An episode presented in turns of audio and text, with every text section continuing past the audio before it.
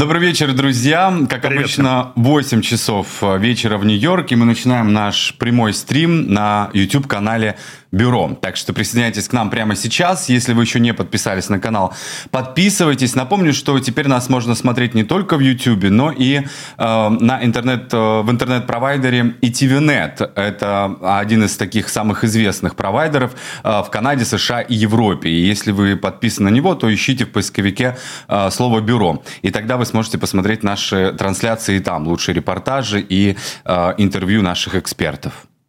Ну и в описании к нашей трансляции есть много вариантов поддержки. Это и спонсорство на YouTube, и PayPal, и Patreon. И у нас, кстати, появился там уже первый подписчик, Олег Кудымов. Олег, большое спасибо за поддержку. Спасибо всем, кто нас смотрит, особенно тем, кто ставит лайки, кто говорит нам спасибо, thanks или дякую.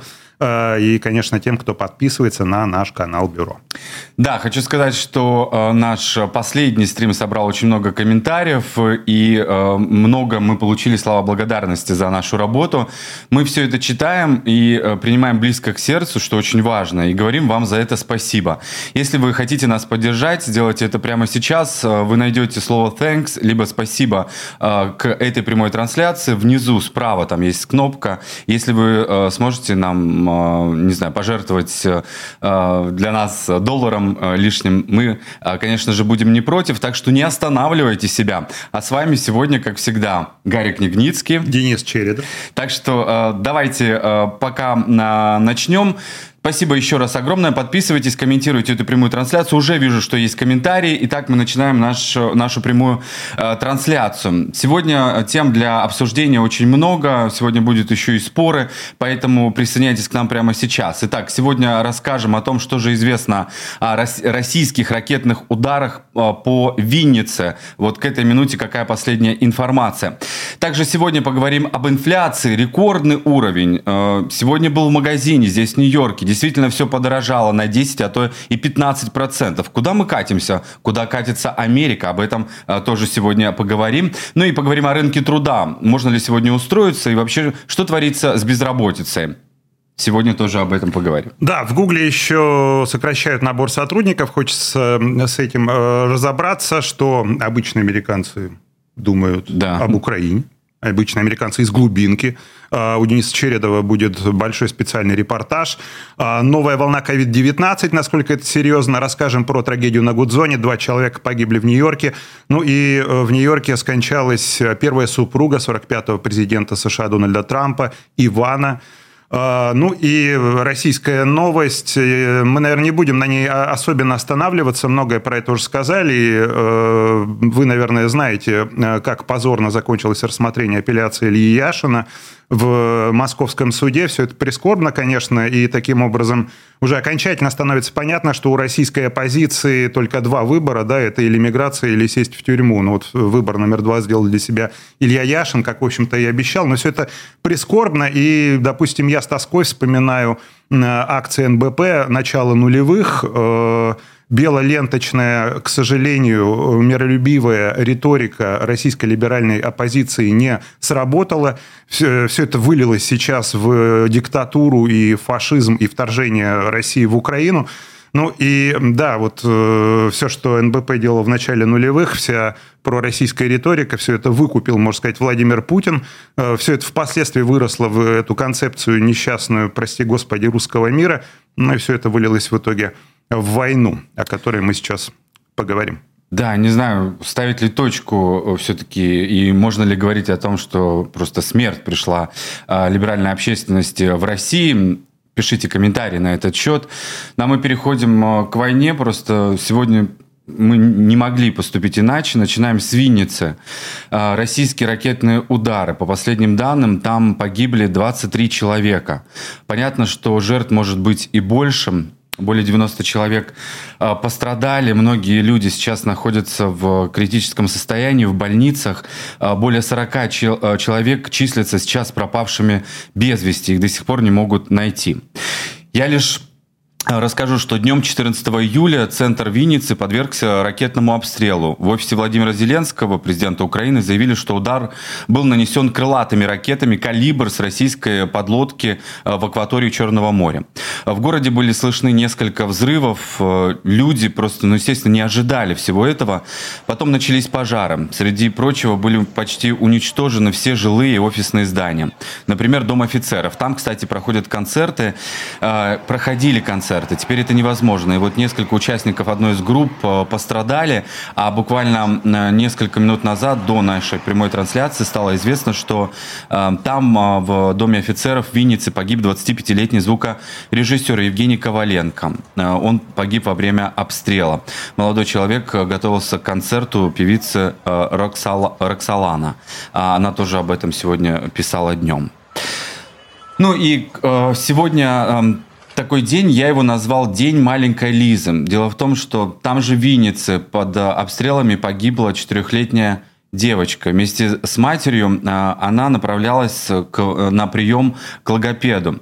Девочка с особенностями развития, вот ее мать Ирина Дмитриева за, не, незадолго до вот этой трагедии, смерти, гибели ребенка, опубликовала видеокадры в Инстаграме. Вообще, мать девочки Ирина хотела показать вообще всему миру, что вот такие дети с особенностями развития, они тоже могут жить, могут радоваться жизнью. Но вот сегодня у маленькой Лизы, четырехлетней, эта жизнь оборвалась. Ирина активно вела социальные сети. Сейчас мать погибшей девочки находится в больнице. Врачи оценивают ее состояние как критическое. Но мы вот следим за ситуацией. И неизвестно, как Ирина отреагирует, когда узнает, что ее Лизы больше нет. Ну, интересно, как это все освещает Россия, российские госканалы пропагандистские, симоньяновские, очередной вы, вы, выпад, что там, что ударили по, по нацикам нацик, и так да. далее, да, а на самом деле бомбанули по торговому центру. В общем, высокоточное оружие, аналогов нет, и так далее, и все из этой же оперы. Да, ну, бомбили по, по военным объектам. Да, Гарри, извини, тебя перебью. Я лишь хочу добавить, что вот сегодня также стало известно, что у нашего коллеги, который работает на канале «Украина» в Вашингтоне, погибла сестра, двадцатичетырехлетняя девушка Катерина. Вот сейчас мы показываем ее фотографии. Об этом брат Катерины сообщил в социальных сетях на своей странице в Фейсбуке. Во время удара по Виннице она находилась в больнице. И вот Юрий Гулам сообщил об этом в социальных сетях. Мы, конечно, хотели с Юрой поговорить, но сейчас как раз, наверное, не то время. Надеюсь, что позже свяжемся и выразим свои э, слова соболезнования. Нам Оксана Оксана в комментариях пишет: «Мама уже умерла». И э, она же пишет: «Соболезнуем невинно, невинно убитым, родственникам невинно убитых Винницы». Мы тоже от имени канала «Бюро» соболезнуем родственникам невинно убитых Винницы и в других украинских городах и селах, везде, где российская армия сейчас проводит э, боевые действия. Ну и по поводу еще освещения. Мне один товарищ тут скинул скрин своей переписки с э, некоторым персонажем с одного русскоязычного канала, подментованного, если уж так да. говорить, э, который говорит: «А какие к нам вопросы? Мы называем войну войной».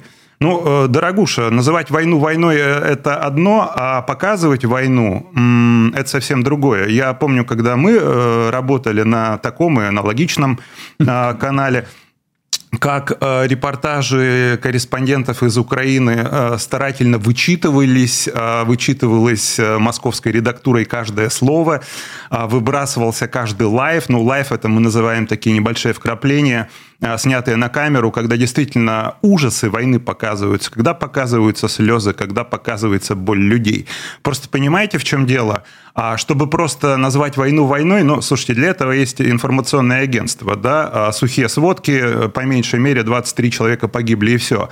А чтобы показать, насколько это ужасно, отвратительно, и что российской армии там делать вообще нечего со своими высокоточными а, ракетами, вот для этого нужно уже высоко, э, для этого нужен высокий высокий уровень журналистского мастерства и какой-то определенный профессионализм, чтобы это показывать, не показывая при этом кровь, безусловно, да, но показывая именно, именно трагедию людей, когда, может быть, даже не нужно никаких а, комментариев. И вот это, чтобы не, не давать это на сухих сводках, это уже другой уровень профессионализма, но тут уже, наверное, не к подментованным mm-hmm. каналам это все э, надо да, адресовать. Да, я лишь добавлю, что вот, как сообщают, ничего удивительного на самом деле в этом нет. би би си сообщает о том, что сегодня о трагедии Винницкой области российские пропагандистские каналы практически не говорили. шестьдесят секунд Попов сказал пару слов, и то почему-то подментовав эту историю к обстрелу Донецка или что-то такое. А где вы были восемь лет? Да, ну, в общем, как обычно. Просто как будто ничего не произошло. двадцать три человека не погибли, это были не мирные жители, а Россия, как обычно, бомбила по военным объектам. Выглядит это примерно так. У меня как бы все. Я лишь хочу сказать, что завтра в Винницкой области объявлен траур. Ну и да, Зеленский еще раз назвал Россию, в очередной раз, кстати, государством-террористом. Да, и призывает, естественно, и Америку, и европейские страны конкретно так и называть российское руководство и Россию, которая сейчас вот таким образом ужасным, жестоким действует по отношению суверенного государства, независимого по отношению к Украине. А, да, но тут у Европы сейчас и у Америки, как обычно, свои проблемы. Но вот теперь Марио Драги, глава итальянского правительства, уходит в отставку. Сегодня он об этом объявил. Есть свои проблемы у Америки внутренние, мы о них чуть позже поговорим. Если говорить о внешних, то президент США Джо Байден посетил на этой неделе Израиль. Сейчас у него на очереди Саудовская Аравия. И вот здесь возникают вопросы, Денис, угу. потому что Саудовская Аравия – это такая ближневосточная монархия, которая в силу своей ближневосточной природы, Восток – дело тонкое, как известно, и мало кому удалось перехитрить, перемудрить любую ближневосточную державу, особенно если она входит в число ведущих стран по добыче и экспорту нефти. Я говорю сейчас про Саудовскую Аравию. Удастся или нет Байдену выстроить отношения с этой страной? Почему возникает этот вопрос? Если вспомнить четырехлетку Трампа, то его отношения с Саудовской Аравией, они были достаточно комплиментарными, можно даже назвать лизоблюдскими. Трамп это объяснял тем, что он продает Саудовской Аравии вооружение на миллиарды долларов. Это действительно правда, это действительно факт. И Саудовская Аравия стала в, одно, в один период времени крупнейшим покупателем американских вооружений. Но при При этом Трамп закрывал глаза, скажем, на убийство колумниста «Вашингтон-Пост» Джамаля Хашогги. А, как выяснилось впоследствии по рассекреченным данным ЦРУ, это все убийство это было совершено с приказа Эр-Рияда, да, с приказа э, саудовских властей. Убийство, напомню, произошло на территории консульства э, Саудовской Аравии в Стамбуле. Так вот, э, что делал Байден? Он говорил, что нет, мы будем преследовать тех, кто нарушает права человека, мы будем бороться за права человека, и он своим поведением до этого давал понять, что Америка это просто так все-таки на тормозах не спустит. Но затем что произошло у нас? Затем случился скачок цен на нефть. В США, как следствие, подорожал бензин. И тут уже Байдену приходится думать, каким образом договариваться с Саудовской Аравией, чтобы она каким-то образом увеличила, увеличила добычу нефти, чтобы эта нефть подешевела. А Саудовская Аравия, естественно, преследует здесь свои интересы. В общем, у Байдена такая непростая ситуация. Байден оказался в непростой ситуации. Это раз. Два. Случилось российское вторжение в Украину.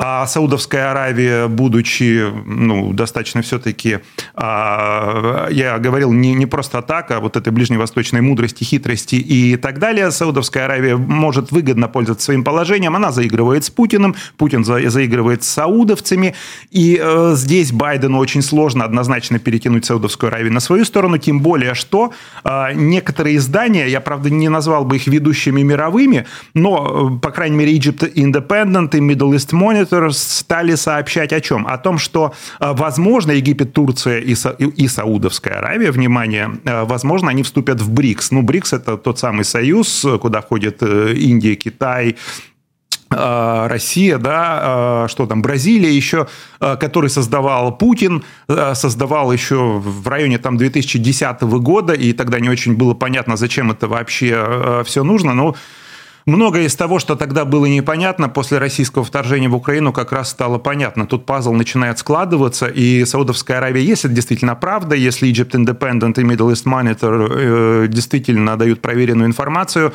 саудовцы таким образом пытаются э, как бы усесться на двух стульях, пытаются заигрывать, выторговывать что-то у Америки, давая понять, что если что, если что-то в американском поведении не понравится, то саудовцы просто перейдут на, ну, не перейдут на сторону России, я думаю, что вот даже и Китай не может себе такого позволить, потому что это совсем уже, будем так говорить, зашквар, да? Ну, да. Но, тем не менее, каким-то образом попытаются что-то себе выторговать. И вот тут у Байдена, опять же, очень непростое положение.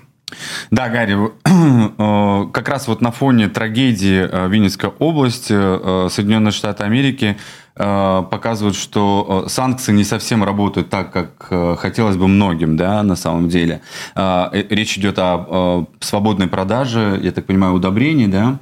Там удобрения, да, тут очень интересная информация, ее опубликовал Reuters, ссылаясь на Министерство финансов США, mm-hmm. о том, что, о том, что этот самый Минфин США будет смягчать санкции по отношению к... Так, США разрешают транзакции с Россией, цитирую Рейтер, связанные с удобрениями, продовольствием, посевными материалами, лекарствами и медоборудованием. Еще раз, это Минфин США, это сообщение, цитирует Рейтер. В общем, да, кто, кто кого боится, много, много на самом деле вопросов. Да. Ладно, возвращаемся к внутренним проблемам Америки. Здесь у нас есть где разгуляться на самом деле, потому что как раз на этой неделе экономисты подсчитали, те самые темпы инфляции очень высоки. Это исторический рекорд на самом деле, девять целых одна десятая процента.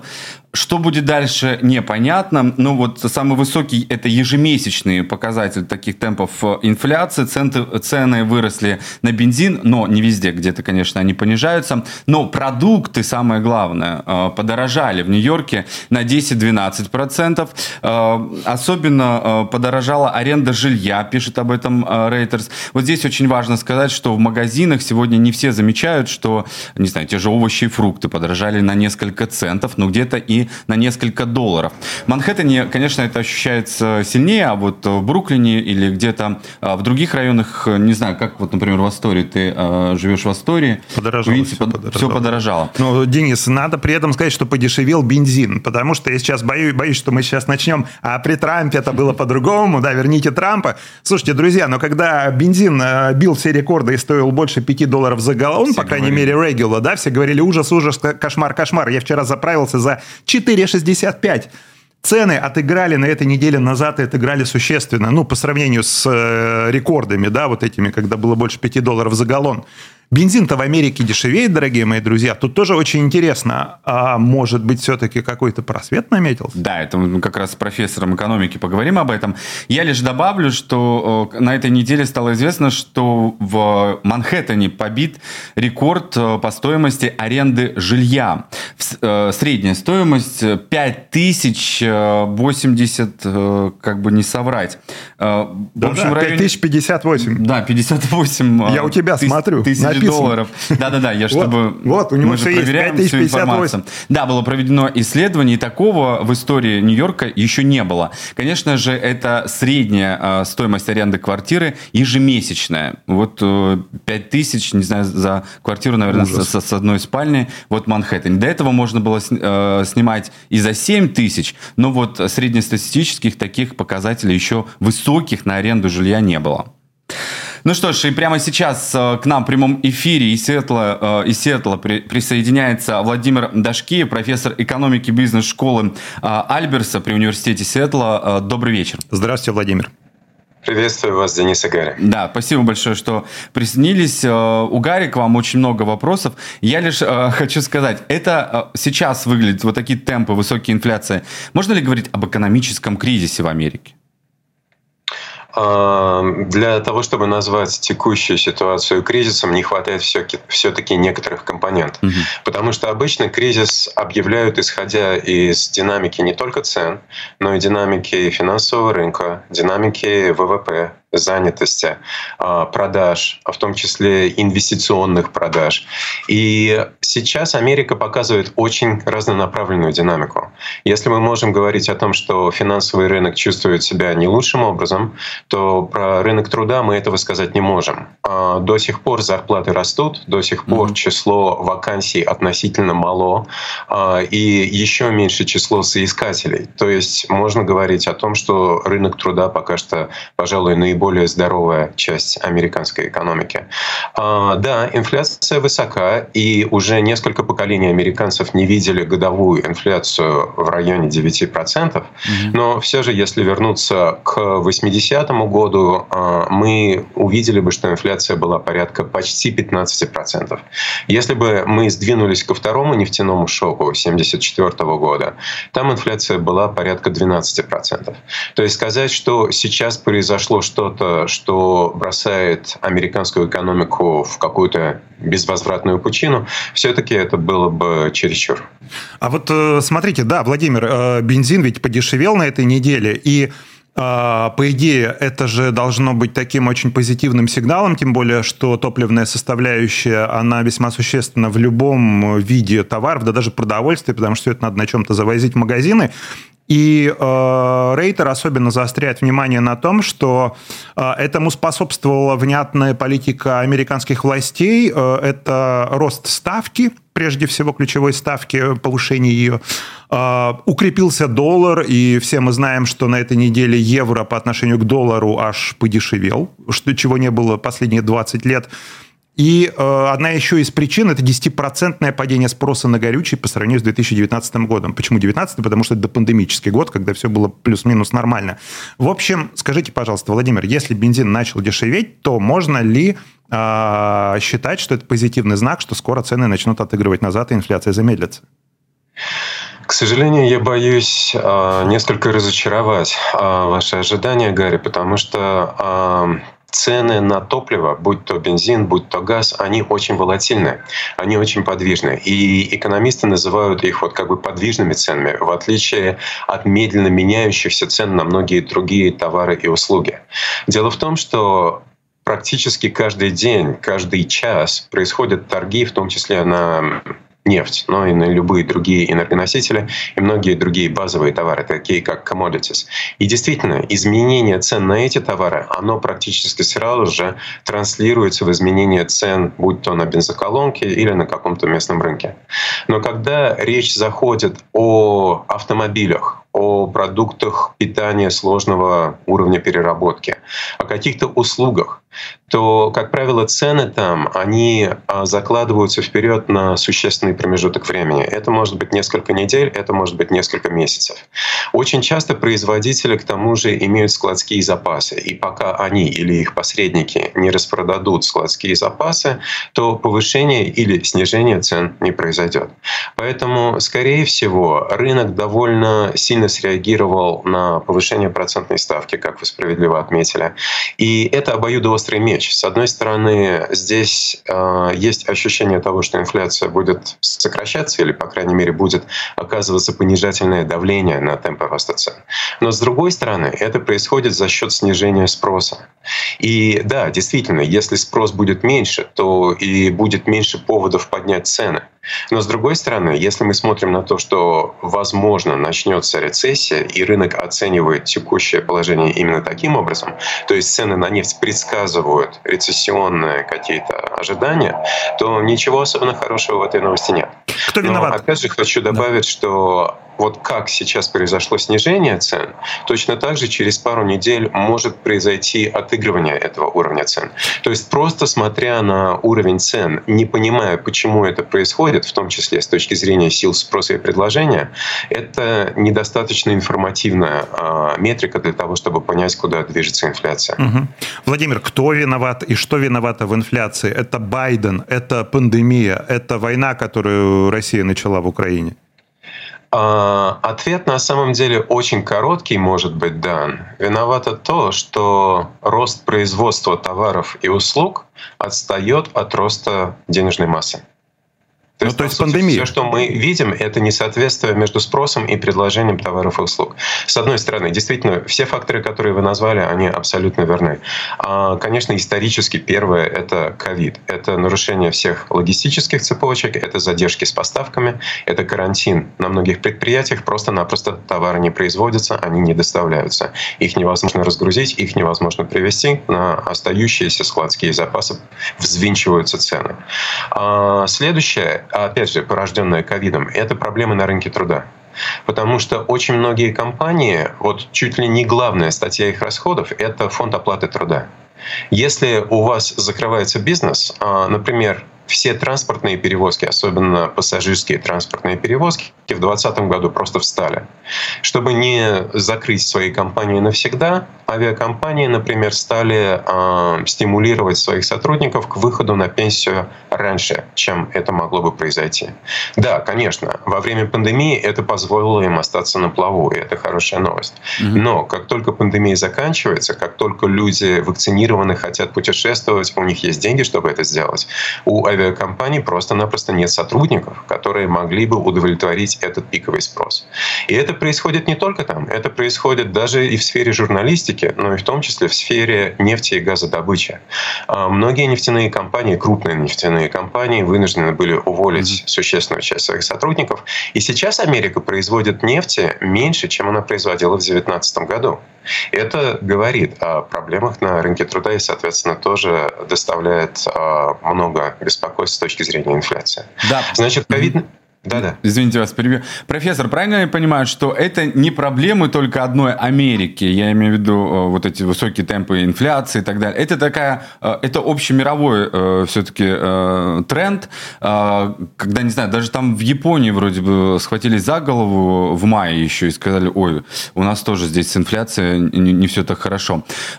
И в Европе то же самое практически происходит. Поэтому я просто хочу ответить тем, кто нам сейчас пишет комментарии, говорит о том, что вот это в Америке, как обычно, почему мы вынуждены все это переживать, у нас же такая великая экономика, великая страна. Правильно я говорю, что это общемировой тренд? Безусловно, те факторы, которые я назвал, они, конечно, относятся к Америке в первую mm-hmm. очередь, но пропорционально уменьшая согласно размеру других экономик, это можно встретить и в Европе, и в развитой Азии и так далее.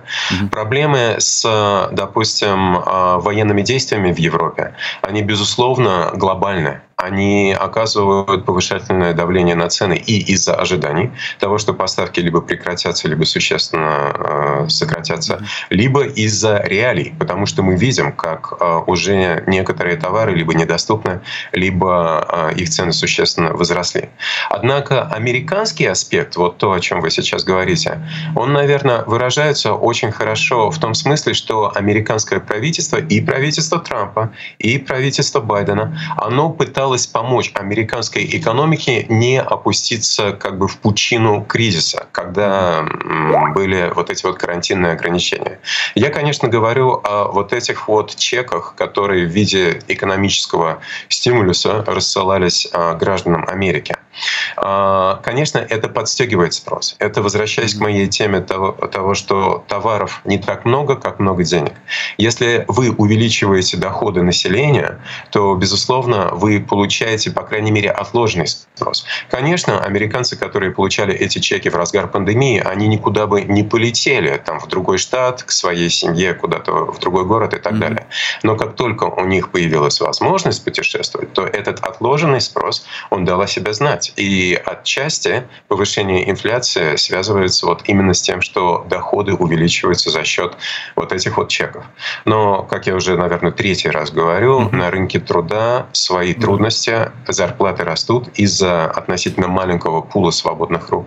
И это тоже добавляет пресса к повышательному движению цен. Спасибо. Спасибо вам, Владимир, большое. Владимир Дашкеев, профессор экономики Спасибо. Бизнес-школы да, Альберта. Один еще вопрос у меня последний. Владимир, так будут дальше цены расти, а, а то за продуктами страшно мне уже. Экономисты ненавидят, когда их просят просто делать прогнозы. Я знаю, да, вы сейчас...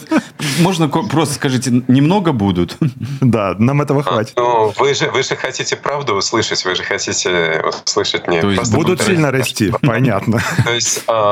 Очень сложно сказать, какая конкретно будет динамика, потому что большинство факторов, так, которые вот я знал, оказывают что... влияние на инфляцию, они не зациклены в Америке. То есть будем ли мы говорить о каких-то новых пандемиях, может быть, вот это вот обезьянья оспа или какие-то новые типы ковида. Новый вирус омикрона, да-да. Да-да-да. Мы об этом тоже будем, будем сегодня говорить. Будем ли мы говорить о том, что проблемы с поставками товаров будут усугубляться, мы не знаем, насколько эти проблемы местные. Единственное, что мы знаем, это что американский центральный банк действительно серьезно повышает процентные ставки. И через пару недель будет очередное собрание, и вот здесь вот я могу без проблем предсказать, что процентные ставки действительно пойдут вверх. Цель — снизить инфляционные ожидания, но, к сожалению, побочный эффект этого — то, что становятся более дорогие инвестиционные расходы. Uh-huh. Если вы посмотрите на вот энергетический кризис, почему Америка производит энергии меньше, нефти меньше, чем в две тысячи девятнадцатом году? Ну, может быть, можно было бы инвестировать больше и увеличить объемы производства, это бы помогло. Но это не очень просто в той ситуации, когда стоимость инвестиций возрастает, и она практически с нуля сейчас поднимется где-то до двух с половиной и выше процентов. Это нетривиальные суммы, если вы говорите об массивных инвестициях в масштабе нации для крупных да, компаний. Во, во, что, во что вкладываться? Таня Герман, наша зрительница, спрашивает, во что посоветуете вкладываться? Владимир, если можно коротко. Простым людям, что... если можно коротко. Доллар, золото. Если на финансовом рынке, то только в какие-то бонды, которые как бы защищены от инфляции. Inflation adjusted bonds. Может быть вот это. Но по-хорошему нужно сидеть на наличности и ждать ожидания Поняли, вот этого конечно. медвежьего рынка. Поняли. Торопиться не стоит. Поняли. Спасибо. Спасибо огромное. Спасибо вам. Еще раз. Да, берегите себя. Хорошего вечера. Надеюсь, еще увидимся на канале Бюро. Я напомню, что сейчас наша прямая трансляция доступна в YouTube. Это новый канал Бюро. Вы, кроме лайков, комментариев и подписки, также можете поучаствовать в поддержке нашего канала, совсем еще нового. Если у вас есть лишний доллар или два, вы можете найти специальную такую кнопочку, нажав ее под нашей трансляцией, она находится справа, называется она «Спасибо» или «Thanks», и там буквально два-три доллара, если сможете, отправляйте, потому что для нас очень важна ваша поддержка для развития нашего канала и, конечно же, в первую очередь техническим специалистам, ровно одному человеку, нашему оператору, который все обеспечивает, он же монтажер, передать все ваши пожертвования, да, он же монтажер, но так или иначе уже у нас откликаются и спонсоры, вот. И рекламодатели. Спасибо вам огромное. Пока не буду раскрывать всех карт. Спасибо вам за поддержку. Йолана Литвиненко пишет. Какой там рынок труда? Все пашут за пятнадцать долларов, чтобы заплатить рент, чтобы не оказаться на улице. Про цены на еду молчу вообще. Люди покупают гниль за два доллара за упакованные отходы. Это про овощи. Я, в общем-то, наверное, подпишусь. Это все совершенно верно. Да, спасибо огромное за ваши комментарии. Ну вот пишите, каким-то образом ваша жизнь стала дороже, например, в Нью-Йорке, или откуда вы нас смотрите, может быть, из других американских городов. Ну вот как раз профессор говорил здесь о том, что люди сегодня ищут работу, рынок труда свободен. Я имею в виду, что есть очень много вариантов, где можно найти работу. В этом я убедился, когда наша съемочная группа «Бюро» побывала в замечательном штате Пенсильвания. И вот там практически на, не знаю, на каждой витрине написано о том, что работодатель приглашает людей, что работа есть, да вы только приходите. Зазывают. Да-да-да, везде, везде эти э, таблички. Но мы туда поехали, чтобы поговорить с простыми американцами, рядовыми жителями Америки, не с нью-йоркцами, а с теми, кто живет э, в этом штате Пенсильвания. Да. Вот вы видите видеокадры, там мы полетали на дроне, в общем, очень э, красивые города увидели в этом штате. Ну и на самом деле подготовили для вас вот э, специальный э, репортаж э, о том, что волнует сегодня э, жителей Пенсильвании э, прямо сейчас.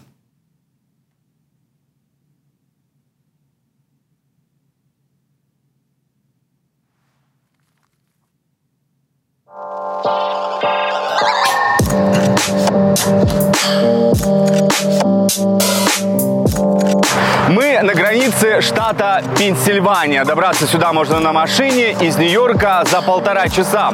Вдоль трассы постоянно ездят грузовики, поэтому не знаю, слышно ли меня сейчас или нет.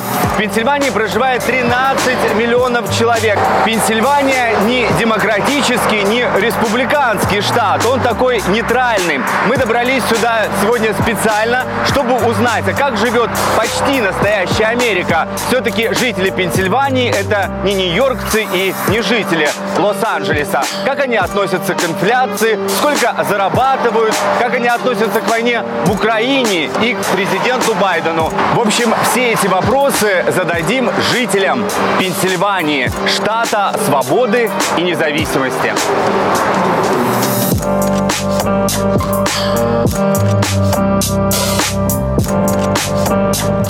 Будете в Пенсильвании, сразу обратите внимание, будьте осторожны. Здесь почти в кустах, в траве укрываются полицейские, которые следят за скоростью движения автомобилей. Конечно, я уже был в Пенсильвании, один раз нарушил правила. Здесь совсем другие правила скоростного режима. Они отличаются от Нью-Йорка. Буквально на пять километров ты превысил, за тобой уже едет полицейская машина. Хорошо, что я вот человек опытный, сразу все увидел и скорость сбавил. Так что осторожней, почти как в России, но это Пенсильвания.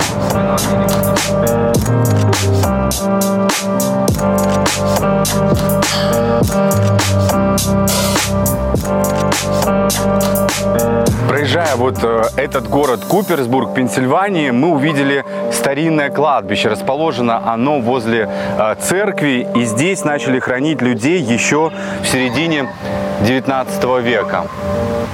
И до сих пор здесь ухаживают за э, могилами. Все это, конечно, выглядит вот прям по-американски, по-настоящему.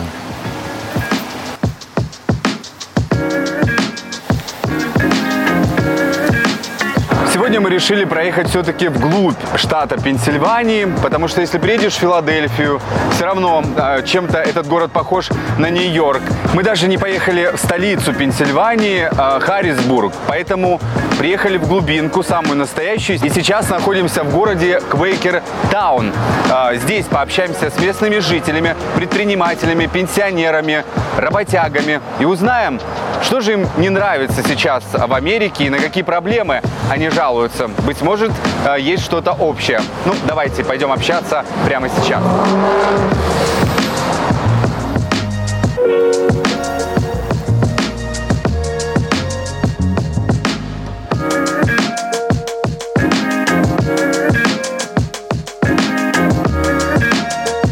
Очень маленький город. В Пенсильвании мы называем такие населенные пункты Боро. Это такие районы в городах, и Боро – это такой очень маленький город. Уилл Джонсон, ветеран полиции, после автомобильной аварии ушел на пенсию. Свой дом не построил и не купил. Жилье снимает. В Квейкер-тауне за квартиру с тремя спальнями платит тысячу двести долларов в месяц. Половину своей карьеры я работал детективом, а вторую половину – патрульным инспектором. Что вы думаете сейчас о криминальной ситуации в США? Все плохо, очень плохо. Меня очень расстраивает это. Почему? Ну, назовите три причины. Так, три вещи. Похоже, что политики не поддерживают нас. Они хотят что-то сделать, но не хотят поддерживать полицию. Но в то же время они хотят, чтобы полиция делала то, что им нужно. Вот это, наверное, самое главное. Что вы думаете о Байдене? Вам нравится наш президент? Нет, нет. А почему? Почему? Он мне не нравился изначально, так что в моих глазах он так и не вырос. Сейчас у него еще больше власти. Но я думаю, что пришло время ему уходить, в том смысле, что он должен уйти. А вам нравится Трамп? Сначала я не был приверженцем Трампа, но потом он мне понравился. Я пошел с республиканской партии. Мне больше нравится Рубио, но он не прошел тогда. Ну и Круз мне нравится, но он тоже не прошел. Но я за Трампа. Если он снова будет баллотироваться, если он получит номинацию, он снова получит мой голос. Но я бы предпочел видеть Десантиса. Он мне больше нравится. Вот как вы думаете, если я пойду работать сейчас в полицейский департамент, в полицию, что бы вы посоветовали? Стоит ли мне туда идти? Нет, пока ситуация не изменится к лучшему, не стоит. И вот эта борьба за финансирование полиции на самом деле чепуха. Сегодня вы можете столкнуться с людьми, с которыми невозможно договориться. У экстренных служб, конечно, есть свое место, но дело в том, что даже полицейские боятся выезжать куда-то, а люди теперь этим пользуются и творят, что хотят. Попрощавшись с ветераном полиции Уиллом, отправляемся на поиски других жителей Квейкертауна и близлежащих городов Пенсильвании. Мейн-стрит – главная улица любого американского небольшого городка. Людей здесь нет. Сейчас мы снимаем вот в начале недели. В выходные здесь еще можно увидеть, как на улицу выходят семьи, идут в рестораны. Ну, здесь, например, в этом городе всего два ресторана. Это главная площадь. Ну, сами судите, все-таки туристы сюда уж точно не доедут, либо случайно остановятся. Поэтому вот так вот выглядит типичная американская главная улица в очень маленьких городках. В общем, в центре ловить нечего, то есть некого. Перемещаемся на окраину и, наконец, встречаем представителей рабочего класса. Скотт Босворф – мусорщик. Челси Лонг работает в парке. Они встретились совсем недавно, влюбились. Теперь в их семье пятеро детей. Все от первых браков. К сожалению, сейчас стоимость жизни выросла. Например, я только что потратил триста долларов вот здесь, в магазине. Да, я только что потратил триста долларов на продукты, и этого мне хватит всего на пару недель. Честно говоря, я не очень слежу за политикой. Я зарегистрирован как неопределившийся избиратель. Поэтому я голосую за того, кто мне нравится в данный момент. Я не выбираю ту или иную партию. Так что если мне нравится кто-то из кандидатов, и я верю в то, что он говорит, тогда он получает мой голос. Я республиканка. Я думаю, что многое из того, что произошло с президентством сейчас, это сплошная коррупция. Особенно с ценами на бензин и всем остальным. Да, цены на бензин – это большая проблема. Цены на бензин сумасшедшие. Я едва могу позволить себе ездить на работу. Моя работа находится в пятнадцати минутах езды вниз по дороге. И знаете, я работаю в компании по выращиванию деревьев, и мне приходится ездить несколько раз в день туда-сюда. И половина моей зарплаты уходит только на меня и мою машину. Другая часть зарплаты уходит на содержание моих трех мальчиков. Но я слышал от самих же республиканцев, что при Трампе тоже были высокие цены на бензин. Да, но они были настолько ужасны. Знаете, в некоторые моменты, да, цены приближались к четырем долларам за галлон. Может быть, чуть больше четырех, но никогда не было пяти или шести долларов за дизельное топливо. У нас есть общий друг, который владеет собственной компанией, и цена на дизельное топливо для него сейчас просто запредельная. И это вся его жизнь. Это то, чем он зарабатывает для своей семьи. Он живет здесь недалеко, прямо по дороге. И знаете, такая ситуация всем бьет по карману.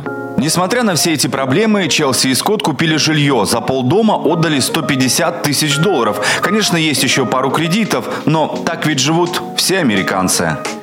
Скажите мне, что нам нужно изменить в Америке? Может быть, сейчас у нас есть проблемы, ну, нам нужно еще пару лет или там три года, и мы будем жить лучше. Все это очень грустно. Я даже не люблю сейчас смотреть новости, потому что это просто везде негатив.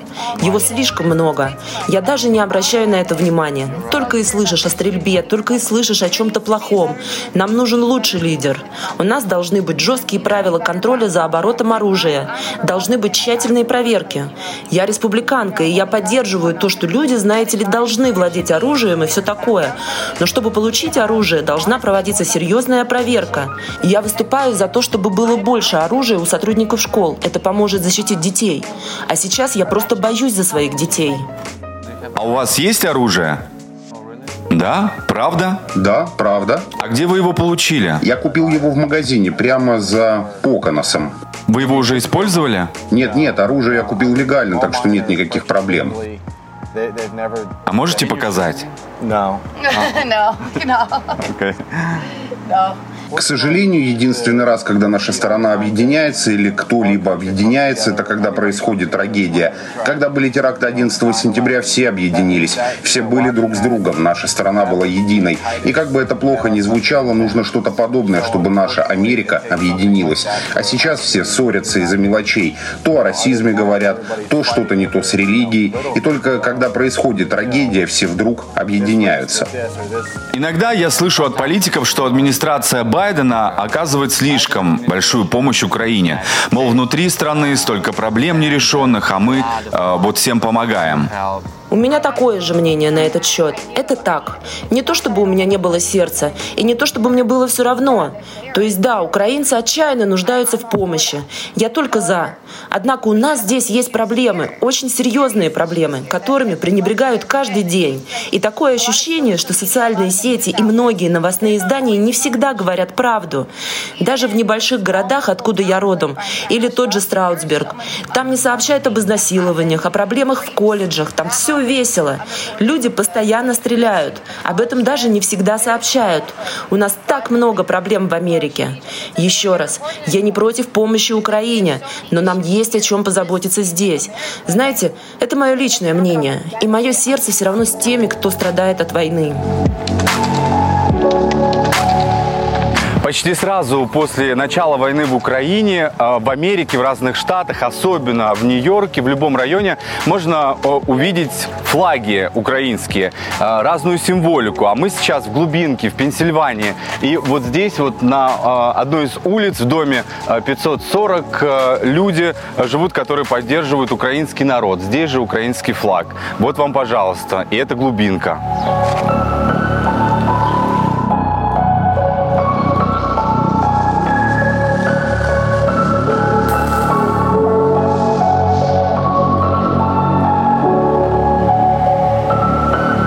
Американцы жалуются на слишком дорогие цены на бензин, поэтому вот мы решили здесь проверить, сколько же в Пенсильвании стоит бензин. Мы сейчас находимся, ну, часа два езды от Нью-Йорка, и здесь один галлон бензина стоит четыре доллара семьдесят три цента. Один галлон – это примерно четыре литра бензина. Посмотрим, у нас пустой бак, поэтому мы сейчас заправим полный бак и назовем вам цену, чтобы вы понимали, сколько сейчас стоит бензин в Америке в среднем.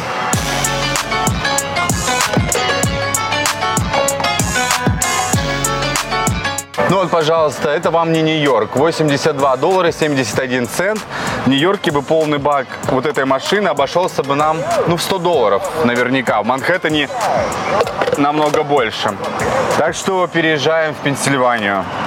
Тут хотя бы бензин дешевле. Поехали дальше. С полным баком дорогого бензина продолжаем путешествие по Пенсильвании. Мы, конечно, обалдели, ну ладно, удивились уж точно, когда увидели по дороге вот этот местный кинотеатр в Пенсильвании. Вот так он выглядит. Огромная территория здесь для паркинга. В здании несколько залов и, внимание, цена билета одиннадцать долларов. Сейчас здесь можно посмотреть фильм «Топ Ган» или «Нового Элвиса». Житель Квейктауна и владелец обувного магазина Ральф Мойер на жизнь не жалуется. Семейному делу семьдесят лет. Бизнес выстрелил в пандемию. Значит, выживет и сейчас. Откуда эта обувь? Европа, Китай, Техас, Миннесота, Висконсин. Да, у нас есть обувь, которая по-прежнему производится в Соединенных Штатах.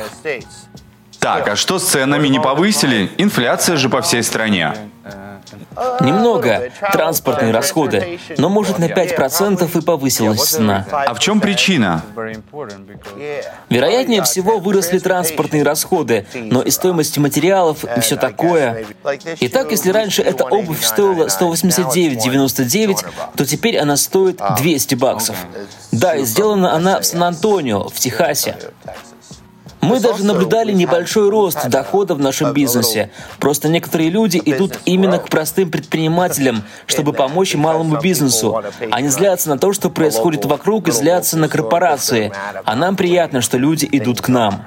У меня еще один вопрос. Понятно, что мы часто говорим, мы вне политики. Все-таки в жизни есть много других прекрасных моментов, но иногда мы вынуждены говорить о политике, спорить. Вот вы живете в этом городе. Вы демократ или республиканец? Не знаю, что сказать. Демократ. Мы здесь все вместе, мы помогаем друг другу, и я верю в это. Ну, не знаю, не хочу вдаваться в политику, но все хорошо. Все-таки, что нужно изменить в Америке, чтобы жить стало лучше? Просто ваше мнение. Например, есть проблемы с оружием. Да, стреляют часто. Конечно, мне это не нравится, но как все изменить, я не знаю. Да, я даже не могу поверить, вот где сейчас находится наша страна и куда все катится. Но хочу сказать, у меня нет оружия, мне не нужен пистолет. Я спокоен, все прекрасно, понимаете? За время записи этого интервью покупателей в магазине мы не увидели, но это был рабочий день. И вообще, в таких городах с населением в пять-десять тысяч человек жизнь бурлит только по выходным или в празднике. Ну, что говорить, совсем другая Америка.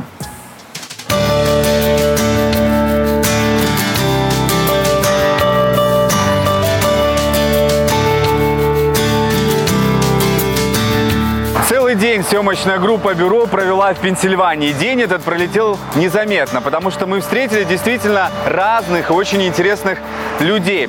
Э, людей, которые готовы решать свои проблемы. Ну, не все, конечно, но так или иначе. Но самое главное, вот я хотел показать, что это вам не Нью-Йорк, Пенсильвания и ее маленькие города. И здесь, конечно же, проблемы, быть может, одинаковые, но люди по менталитету совсем уже другие. Но все равно это американцы. Если вам понравился этот репортаж, ставьте лайки, подписывайтесь на канал «Бюро» и, конечно же, оставляйте свои комментарии. Нам очень важно получать обратную реакцию.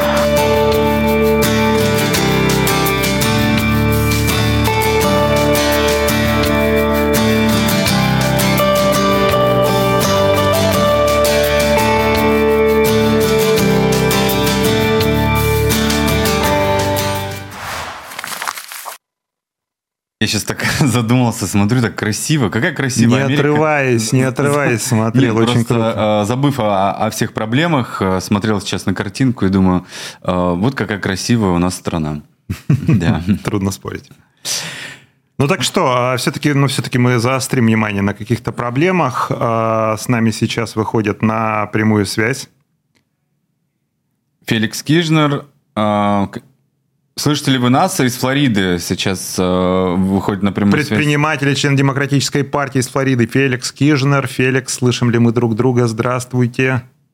Здравствуйте, здравствуйте. Вы меня слышите? Отлично, да. Да, да, да. да. Спасибо, что вы с нами. Хорошо.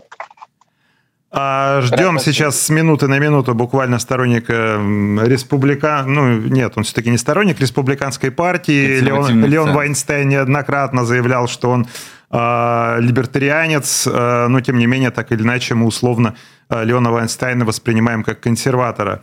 Потому что нам хочется тут дискуссии, хочется затронуть те проблемы, которые Денис Чередов уже поднял в своем специальном репортаже.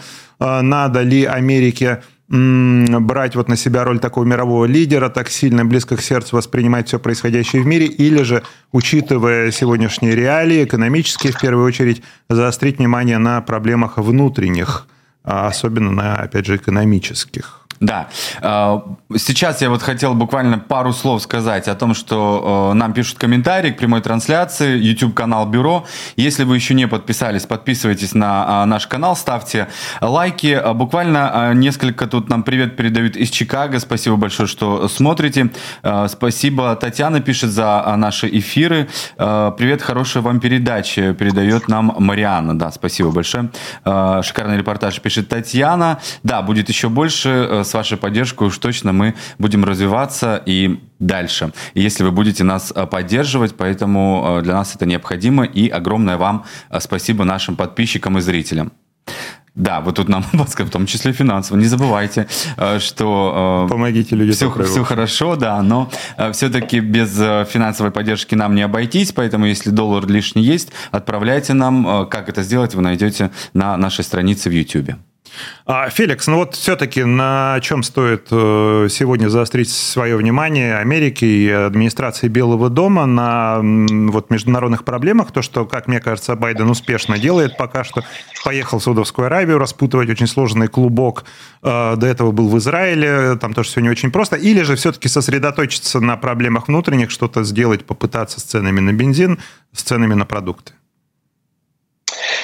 Понимаете, сегодня мир настолько маленький стал и э, маленьким шариком, и когда США является э, печатанием долларом, который является резервной валютой всего мира, ты не можешь отделить себя полностью от мира и концентрироваться на внутренних проблемах. Одной из причин, почему я всегда говорил, доллар э, ценится, и мы посылаем наши фантики, которые мы печатаем, а нам посылают товары, нам посылают э, разные разное сырье, продукты, и мы продолжаем печатать. И из-за чего? Почему доллар, даже на сегодняшний день, все, кто предсказывали падение доллара, конец доллару, БРИК страны сейчас затопят доллар. У нас двадцатилетняя верхушка доллара по сравнению с корзиной целых разных фиат-валют, как называемых, с разных стран. Еще раз, почему люди собирают и берут, и держат, и верят в наш доллар? Именно потому, что мы являемся полицейскими мира. У нас самая мощная армия, у нас самая сильная экономика. Если бы того или другого бы не было, то никто бы не принимал, потому что наш госдолг уже за тридцать триллионов долларов перескочил, такого исторически не было. При инфляции семидесятых, которые все стараются сравнить с США, у нас на сегодняшний день на самом деле намного больше проблем, но при этом доллар набирает оборот. А вот я, знаете, о чем еще подумал, когда ну, мы только планировали эту дискуссию, да, планировали освещать эту тему. Я вот о чем подумал. Кстати, очень понравились, Феликс, ваши слова про, как там, полицейский номер один всего мира, да, почему все поверили в доллар. Я, опять же, апеллировал к некоему российскому опыту.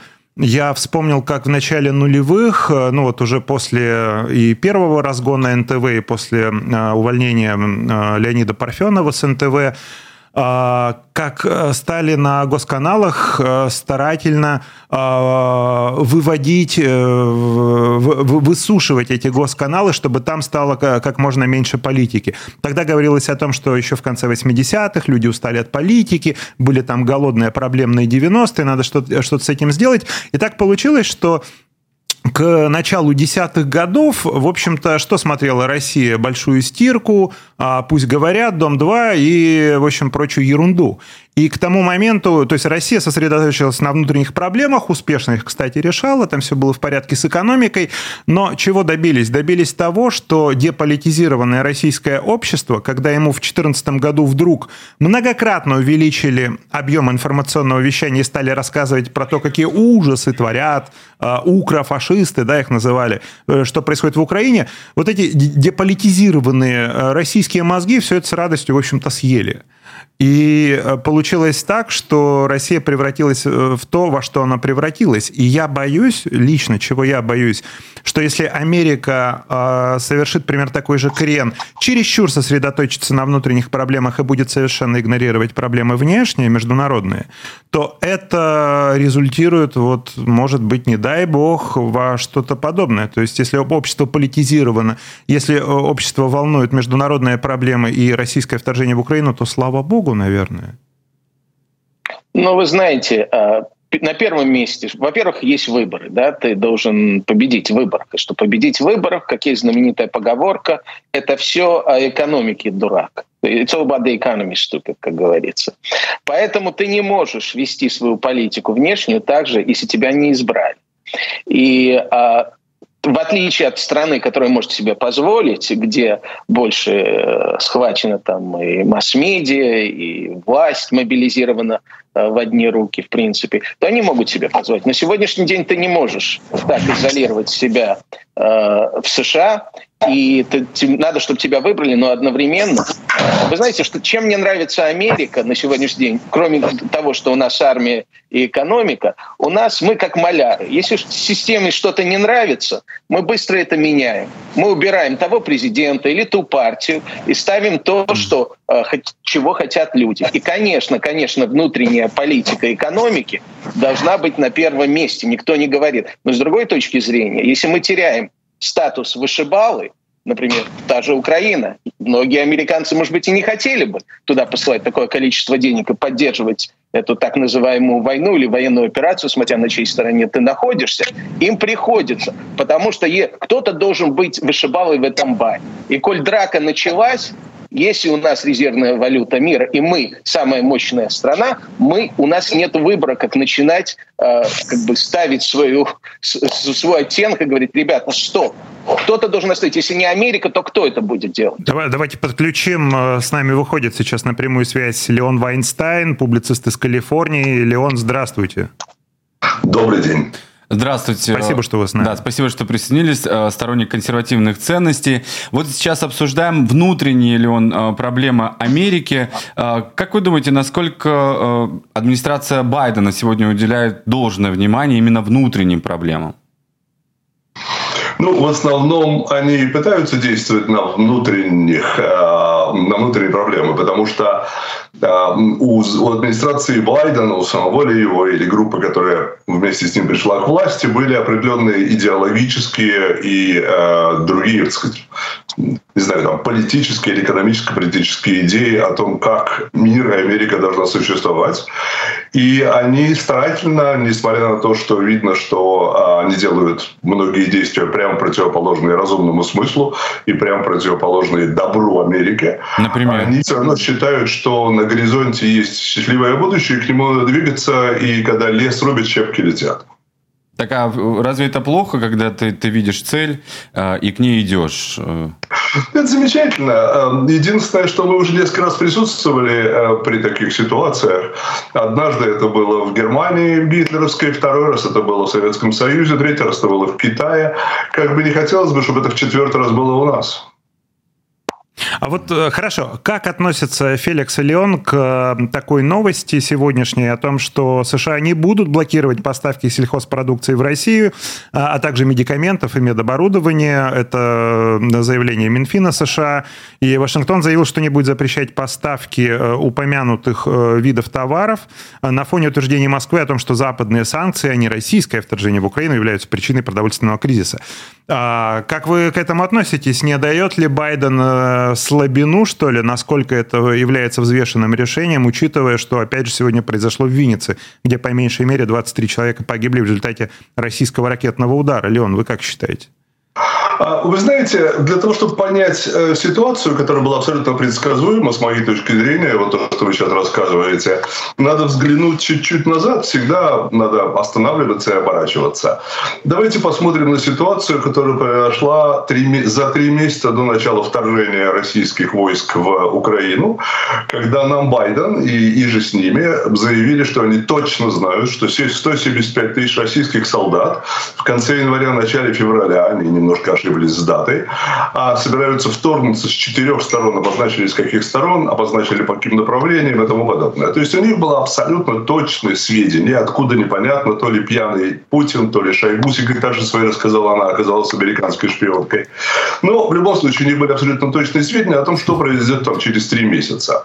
И вот, зная это, как они утверждали, абсолютно будучи в этом уверенными, сто процентов, они ничего не сделали для того, чтобы предотвратить российский вторжение, я могу сейчас набросать вам пять-шесть легко. А, а что не могли сделать? Помогали вооружением и так далее? Это ведь делали? Ну, смотрите, сделать можно, во-первых, можно очень много разговаривать и ничего не делать, правильно?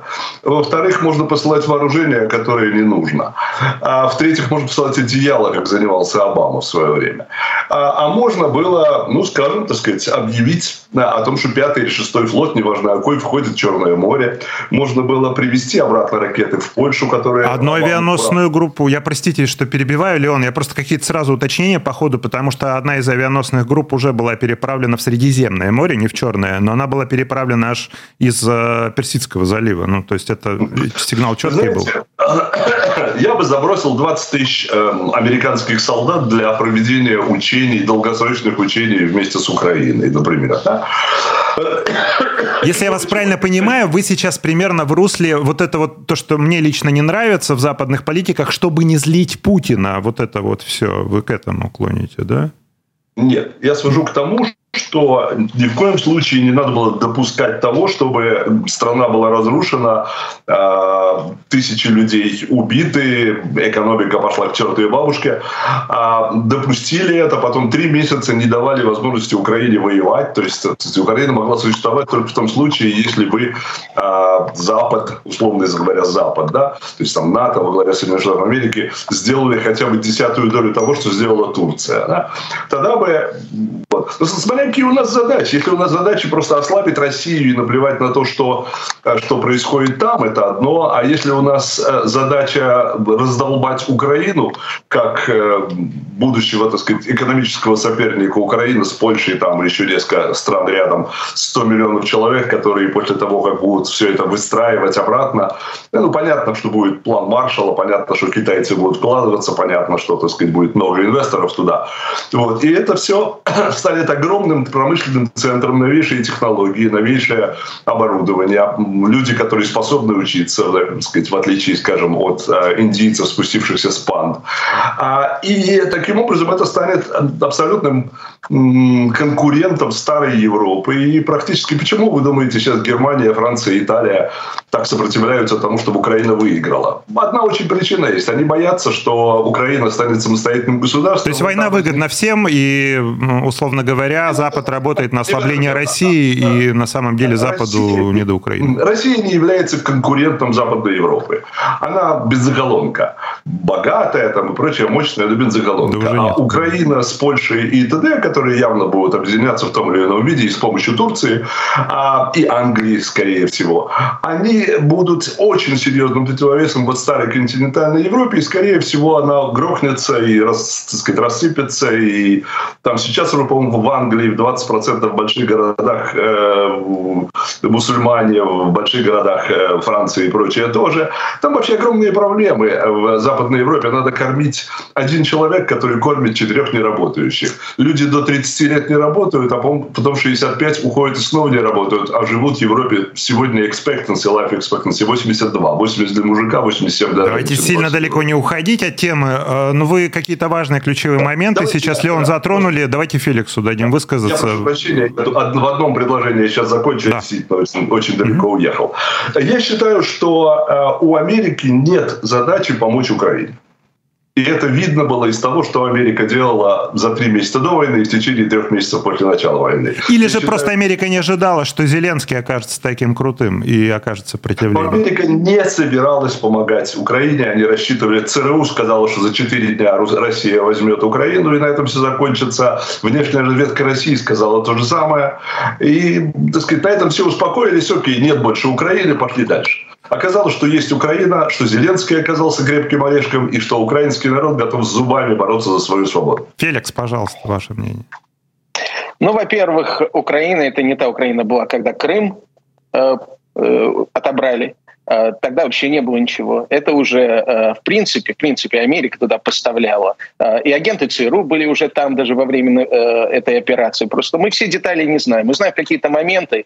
Э, да, тормозили определенную помощь, определенные президенты, когда они хотели информацию на Байдена узнать.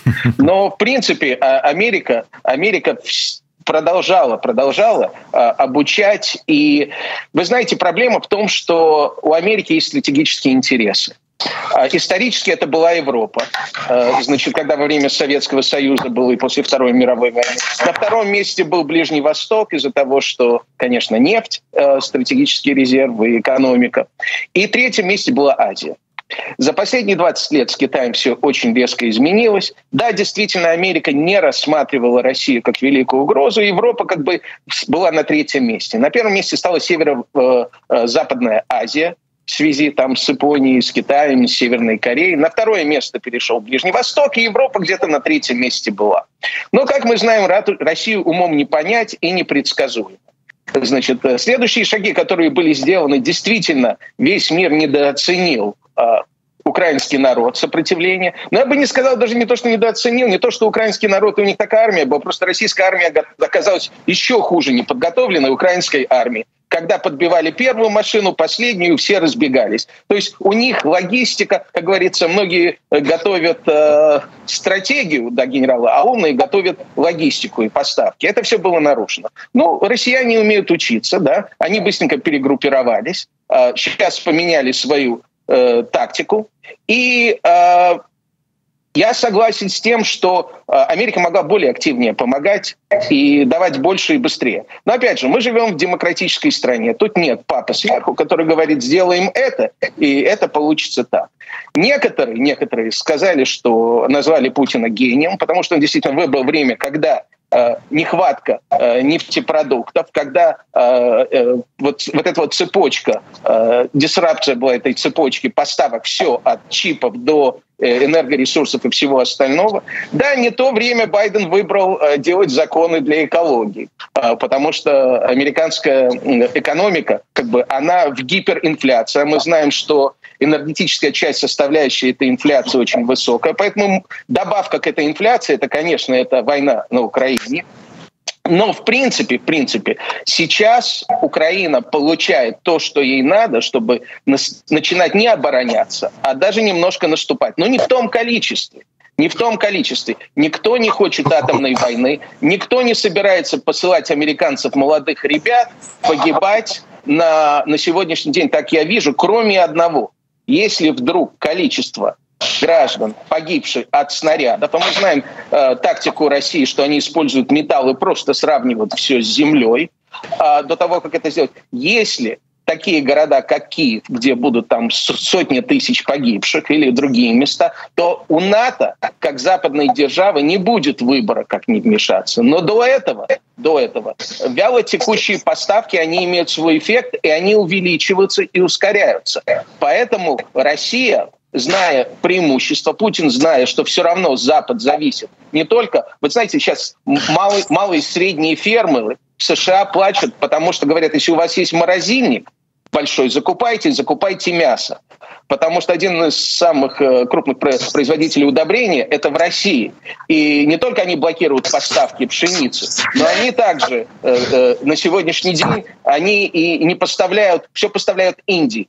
И, и э, удобрение выросло в разы, и поэтому нехватка его, и инфляция будет продолжаться. У нас очень много сейчас проблем одновременно связано с пандемией. Да, наша страна разделена на сегодняшний день. У нас есть та часть, но на сегодняшний день неприлично не поддерживать Украину. И даже те, кто поначалу говорили, почему мы поддерживаем Украину, а не Россию, начинают уже говорить, да-да, мы должны поддержать. Но до какого уровня, делать ли э, красивое лицо при плохой игре, непонятно. Но Третьей мировой войны никто не хочет. И атомно никто, будет, никто не будет начинать атомную войну из-за Украины. Ни Европа, ни Америка, никто другой. Это факт. Спасибо. С, да, с вашего позволения, просто, не знаю, пропустили вы, нет, вот репортаж мы показали буквально несколько минут назад о том, как, например, жители Пенсильвании, вот не Нью-Йорка, где мы сейчас находимся, вот кто-то в Лос-Анджелесе, да, в большом городе, Майами, все-таки это немножко другая Америка, да, это не, не Америка, так сказать. Вот, мы были в Пенсильвании, и там задавали конкретные вопросы и работягам, и пенсионерам о том, что их волнует сейчас, да, как они видят решение тех или иных проблем. Я не затронул вопрос иммиграции, как он сейчас решается, особенно в Техасе, да, имея в виду границу с Америкой. Вот можно просто ваше мнение на этот счет? Были задержаны, если я не ошибаюсь, двадцать шесть тысяч человек за несколько, там, последние две недели, да, именно там, в Техасе. Задержаны те, кто нелегально пересек границу. Какая сейчас вот ситуация, как администрация Байдена решает иммиграционный вопрос именно на границе с Мексикой? Если можно, Леона мнение и Феликс. Администрация Байдена всеми силами пытается привести в Соединенные Штаты Америки как можно больше нелегальных иммигрантов. Они прекрасно понимают, что при этом приходят бандиты, при этом приходит героин там, и всякие другие а, не очень нравящиеся нам вещи. Приходят а, мальчики и девочки, которых продают, а, и женщины тоже. Но они согласны все это терпеть, потому что по каким-то им собственным причинам им нужно увеличить количество необразованных латинов в нашей стране. пятьдесят человек только что умерли в Техасе в разных инцидентах в прошлом месяце, потому что администрация Байдена постоянно говорит о том, что мы будем вас принимать, мы вам будем давать кушать, пить, лечить, давать вам деньги, а потом ваших детей устраивать там, а вообще в конце концов еще и сделаем амнистию. Конечно, люди, несмотря на все вот трудности, на то, что там девочек насилуют, убивают по дороге и тому подобное, они мулами нанимаются, им там в животы засовывают какие-то наркотики, которые потом так сказать, вынимаются оттуда. Тем не менее... Но это все-таки единиц, единичные случаи, да? Так или иначе, да. Это какие-то единичные случаи, потому что по данным правозащитных организаций ситуация mm. все-таки изменилась, ну, как бы в лучшую сторону. И уже таких э, зверских преступлений, о которых вы говорите... Э, вы знаете, пятьдесят человек только что погибло вот в прошлом месяце. Что изменилось-то, я не очень понимаю. Нет, там был а, найден грузовик, вы имеете в виду... три миллиона человек зашло в течение двенадцати месяцев. Что изменилось? А, людей, которые захороняют границу, все время придумывают, выдумывают им какие-то дела, за которые их там начинают судить. Как, например, они там кнутами кого-то избивали. Потом через, через четыре месяца выясняется, что никого не избивали никакими кнутами. Но все время устраиваются вот эти истерики. К нам почему-то, у меня есть всякие теории, но это все больше теории заговоров, да? Почему? К нам почему-то пытаются завести под сурдинку, пока не решен тот вопрос, как можно больше необразованных, не знающих английского языка людей, Людей, которые станут нашими рабами. А в финале, Ой, я не знаю, зачем это делать. Давайте не будем. Ну, я тут... Да. Нет, давайте так, нет. Вот почему мне есть, у меня есть возможность сослаться на опыт своего очень близкого друга, который работает кабельщиком в Нью-Йорке. Леон, он рассказывает прямо противоположные вещи тому, что вы говорите. Он работает, бывают у него вызовы, в том числе и в квартиры, где на английском практически не говорят, это или китайский, или испанский, но эти люди, они трудяги, они вкалывают от рассвета и до заката, они причем даже платят чаевые, потому что они знают цену труду. Я тут позволю с вами не согласиться, это работяги, и они работают во благо и себе, и Америке. Я прошу прощения, конечно, но вот если я сказал одно, вы отвечаете на что-то совершенно другое, то, конечно, я буду неправ. Я сказал, три миллиона человек зашло, это факт, вы, ваш человек, знакомый на констракшн-бизнес, не может никак это оспорить. пятьдесят человек в прошлом месяце умерло в Техасе, в бензобаках и прочее. Байденовская администрация, тут факт, опять же, никто, не вы, никто другой не может его оспаривать. А Байден приглашает практически, я могу прислать вам, если хотите, после передачи цитаты, как это приглашается, как организовываются каналы. Только что был здесь, значит, мексиканский, глава Мексики с именем, четыре имени у него, значит, поэтому я не запомнил его полностью, который сказал, что, ребята, разберитесь, пожалуйста, с бардаком на вашей границе с нами. Вот, как, знаете, это позор, который Америка испытала, а Мексика нам говорит, что мы разобрались на границе, потому что из-за нас, из-за того, что мы приглашаем людей, у них толпы народа, караваны идут и тому подобное. А насчет изнасилования, ну, ну перестаньте говорить, извиняюсь, вещи, которые выдуманы левой прессой. Давайте о том, что, надо... ситуация, да. ситуация изменилась. Мы прекрасно понимаем, что точно такое же количество наркотиков, что точно левый. такое же количество проституток левый. и точно такое же количество убийц заходит сюда. А, Феликс. Давайте Феликсу дадим слово и дальше пойдем. Надо двигаться дальше. Вы знаете, я рос как тинейджер в школе и в университет начал в восьмидесятых. Я тут семьдесят девятого года, меня родители привезли. И когда-то я тоже по-английски не говорил. Хотя мы приехали сюда по линии иммиграции, мы не, не, не надо было бежать. Но многие люди до сих пор стараются попасть в Америку по многим причинам, не только экономическим, которых преследуют. Там действительно и наркотические банды связаны, и другие. Я помню, даже в восьмидесятых годах мы в школе говорили, что одна из самых проблем, больших проблем в Америке – это нелегалы, которые бегут из Мексики.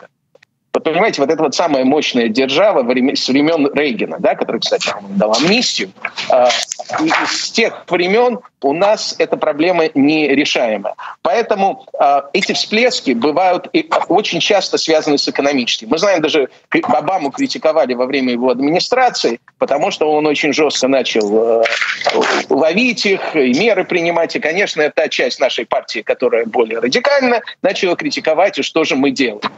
Насчет политики того, что это специально, чтобы в будущем это были те, кто голосует. Но не знаю, у нас многие голосовали, латиноамериканцы, за Трампа в последних выборах.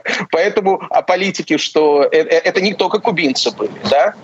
Поэтому на сегодняшний день иммигранты, если будем говорить, нелегалы, да, которые пересекают, надо все-таки рассматривать. Это является Америка. И не забывайте, у нас народ после пандемии неохотно, как говорится, великий уход из рабочего класса, да, который происходит. У нас нехватка людей, которые будут делать то, что называется, грязную работу. Да, все сидят только в офисах, работе. Бездельничают, да. и, да, а и кто, во всем а упрекают официантов все. И работяг. Совершенно верно, тут я согласен. Да. У нас нехватка. Спасибо.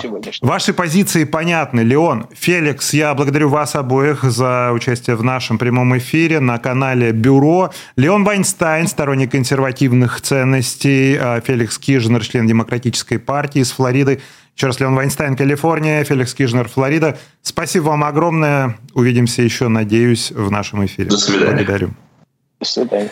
Благодарю наших гостей. Естественно, увидимся еще в эфире, потому что вы нас поддерживаете, поэтому мы будем долго существовать и делать такие прямые эфиры. Огромное спасибо, в первую очередь, Дмитрию, который сделал только что донат, отправил нам несколько десятков долларов. Спасибо вам огромное. Здесь все это видно у нас в комментариях. Спасибо, Дмитрий, большое. Да, благодарим вас за поддержку. Очень важно поддерживать и развивать бюро.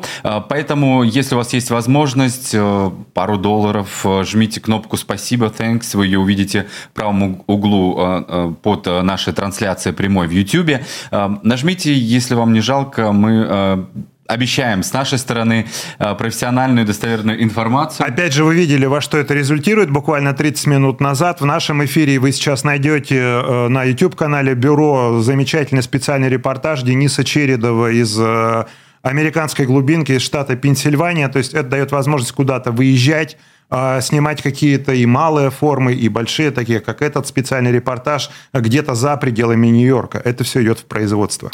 Да, и спасибо за ваши лайки, за ваши комментарии. Чем больше лайков и комментариев, тем больше нас, людей, увидят в YouTube.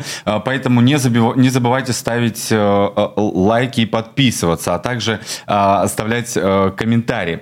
Что ж, мы сейчас движемся дальше. Вот некоторые эксперты уже говорят о том, что, не знаю, какая по счету вспышка коронавируса зафиксирована в Соединенных Штатах, в Европе уж точно там что-то происходит нехорошее, а в Америке уже, не знаю, шестая или седьмая. И речь идет прежде всего о распространении подвидов штамма «Омикрон» в Соединенных Штатах. Не очень хорошая ситуация, я имею в виду, все больше случаев зафиксиров... фиксируется в Нью-Йорке, поэтому мы решили об этом сегодня поговорить, потому что коронавирус в связи с войной в Украине, в связи с вспышкой обезьяньей оспы отходит на второй или там, на третий план, но об этом не стоит забывать. По крайней мере, мы решили сегодня поднять эту тему, потому что даже Всемирная организация здравоохранения на этой неделе порекомендовала всем странам вернуть масочный режим и ту самую социальную дистанцию, о которой мы забыли и к которой мы так привыкли в две тысячи двадцатом коронавирусном году. К нам сейчас в прямом эфире из Атланты присоединяется Михаил Фаворов, доктор медицинских наук, бывший сотрудник си ди си. Добрый вечер. Здравствуйте, Михаил, спасибо, что с нами. Здравствуйте. Спасибо большое, Здравствуйте. Что приснились. Я извиняюсь, что мы немножко задержались, обсуждали Ничего тоже страшного. Не менее важные проблемы. Это работа, да? Да-да-да, это правда. Михаил, сначала ваша история. В Фейсбуке я прочитал, что вы шесть раз вакцинировались. Пять. Пять, да, извините. Ну, пять-шесть, какая разница в, вашем, в вашей э, ситуации? Вы все равно э, подхватили коронавирус. Да, я хочу всех предупредить, что я очень э, тщательно заботился о профилактике угу. э, коронавируса. Э, я сначала э, провакцинировался, то есть два раза, две инъекции сделал Pfizer'ом, потом еще раз провакцинировался, потому что это был февраль. Я думаю, что полгода прошло, я еще раз провакцинировался, на сей раз это была Модерна.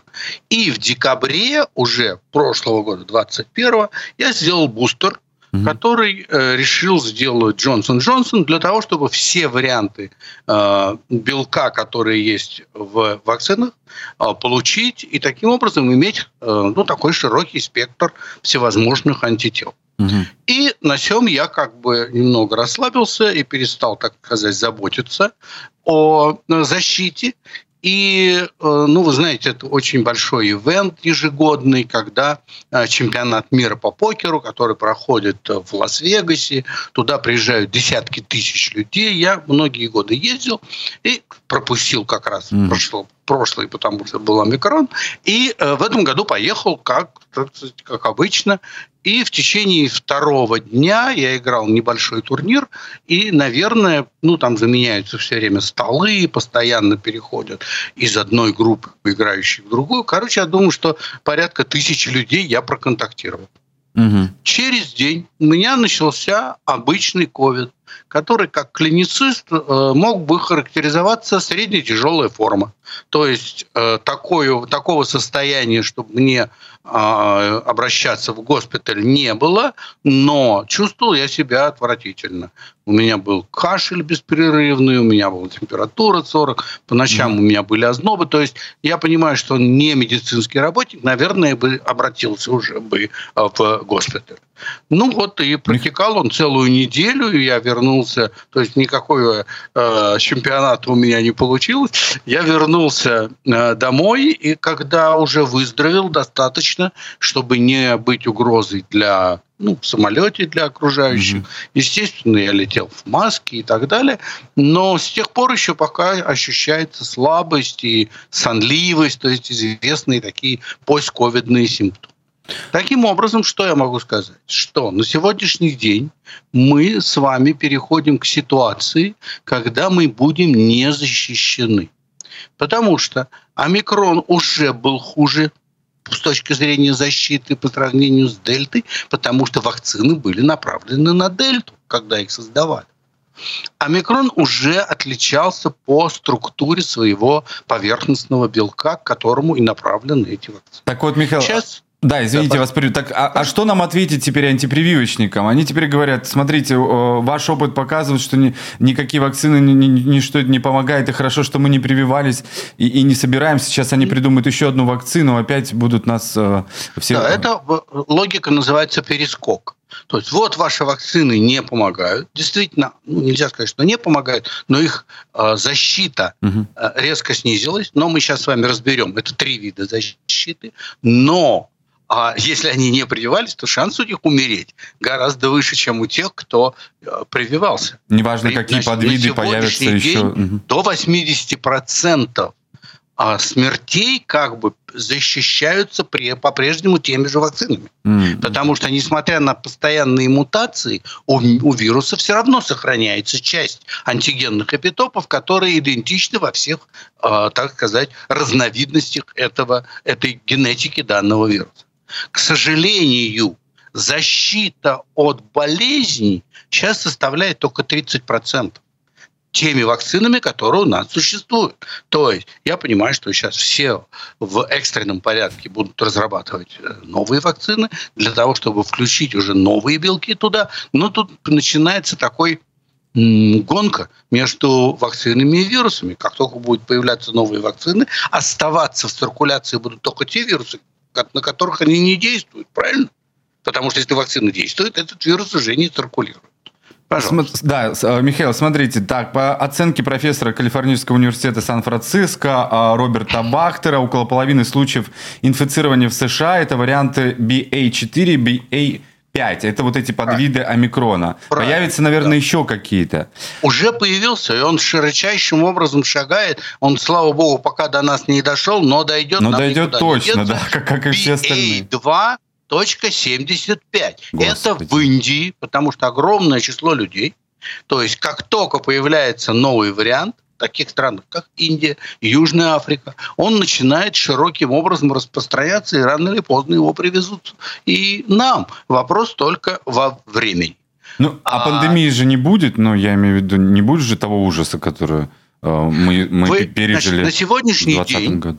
Давайте определим слово «ужас». Достаточно много заболеваний. То есть люди, которые сталкиваются, защищены только на тридцать процентов.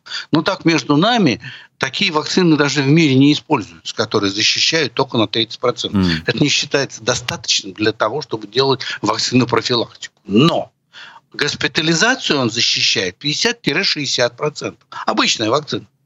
Бустер защищает. а уж смерть на восемьдесят процентов. Mm. Поэтому, когда я болел, я лежал и думал, что восемьдесят процентов меня вполне устраивает. Потому что болел я, ну, как индивидуум, чувствовал себя очень плохо. И было мне очень, очень даже радостно, что я был привит, и что так, ощущение, что я не помру, у меня было. Тем не менее, мы должны понимать, что вирус приспосабливается, чего мы не знаем.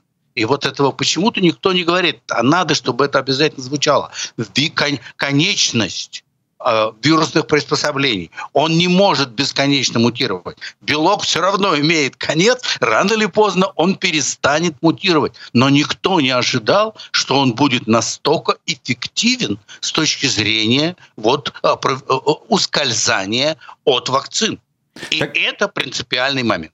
Да, Михаил, так э, что делать? Вот, то есть э, вот эти вот подвиды омикрона будут распространяться. Э, давайте да. э, посмотрим да, на американские города, штаты. И что дальше? А, в Нью-Йорке сейчас, на самом деле, сейчас вспышки нет. Сейчас все это в пределах, так сказать, месячного разброса. Угу. К сожалению, я, как старый эпидемиолог, жду вспышку в сезон. Октябрь-ноябрь.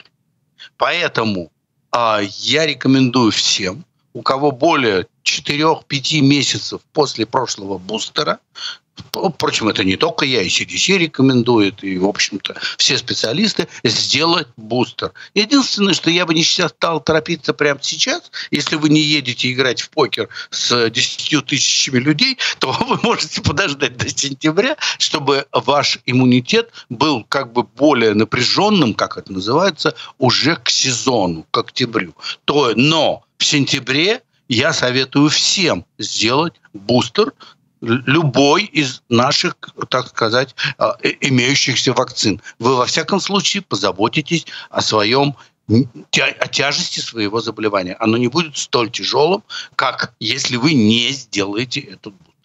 Да, это вот э, всем нашим тем зрителям, которые выступают обычно против э, вакцины. Это... Здесь, кстати, вот э, в аптеке одной, э, недалеко от Таймс-сквер, который день уже э, ведется какая-то борьба, непонятно, группа э, людей, антипрививочников э, с криками нападают на семьи, э, которые приходят на очередной там, этап вакцинации. Какой-то кошмар. Полицейские дежурят каждый день, а эти люди врываются в аптеку, что-то кричат. Ну почему эти люди, чем они страдают? А Если кто-то хочет привиться, а вы-то от чего страдаете? Вам-то от этого ни холодно, ни жарко. Так я тоже я не вот понимаю. Я вот этого совершенно не могу понять. Потому что что, мы должны делать то, что вам нравится? Это неправильно. Вы не имеете права этого от нас требовать. Выбор мы, у каждого. Есть выбор. Да, мы хотим привиться, чтобы спать спокойно. Да, мы знаем, что, видимо, подвиды омикрона, так сказать, лишают нас возможности не заболеть совсем. Но мы зато будем легко болеть. Какое право вы имеете нас не пускать? Ну, вот такая моя позиция. Михаил, спасибо вам огромное. Во-первых, я... Спасибо, вы вообще Михаил. Ничего не выиграли в Лас-Вегасе, а то я прям как-то... Да уж прям, я турнир-то я сыграл. А, все нормально, короче. Из полутора тысяч. Из полутора тысяч это сорок третье место. Короче, поздравляю вас. Очень прилично. Вива Лас-Вегас. Ура. Короче, все хорошо. Спасибо. Да, на самом деле. Здоровья вам, Михаил. Спасибо вам огромное. Рад, что вы с нами. Надеюсь, еще увидимся. И поздравляю вас с выигрышем и с победой над... Человек. Над очередным ковидом под видом омикрона, боже мой. Михаил Фаворов, доктор медицинских наук, эпидемиолог и бывший сотрудник Си Ди Си был сегодня с нами. Да, благодарю вас. Ну, а мы с вами двигаемся дальше. Так как мы вещаем, все-таки выходим в стрим каждый четверг из Нью-Йорка, не забываем про нью-йоркские новости, делаем такой обзор новостей.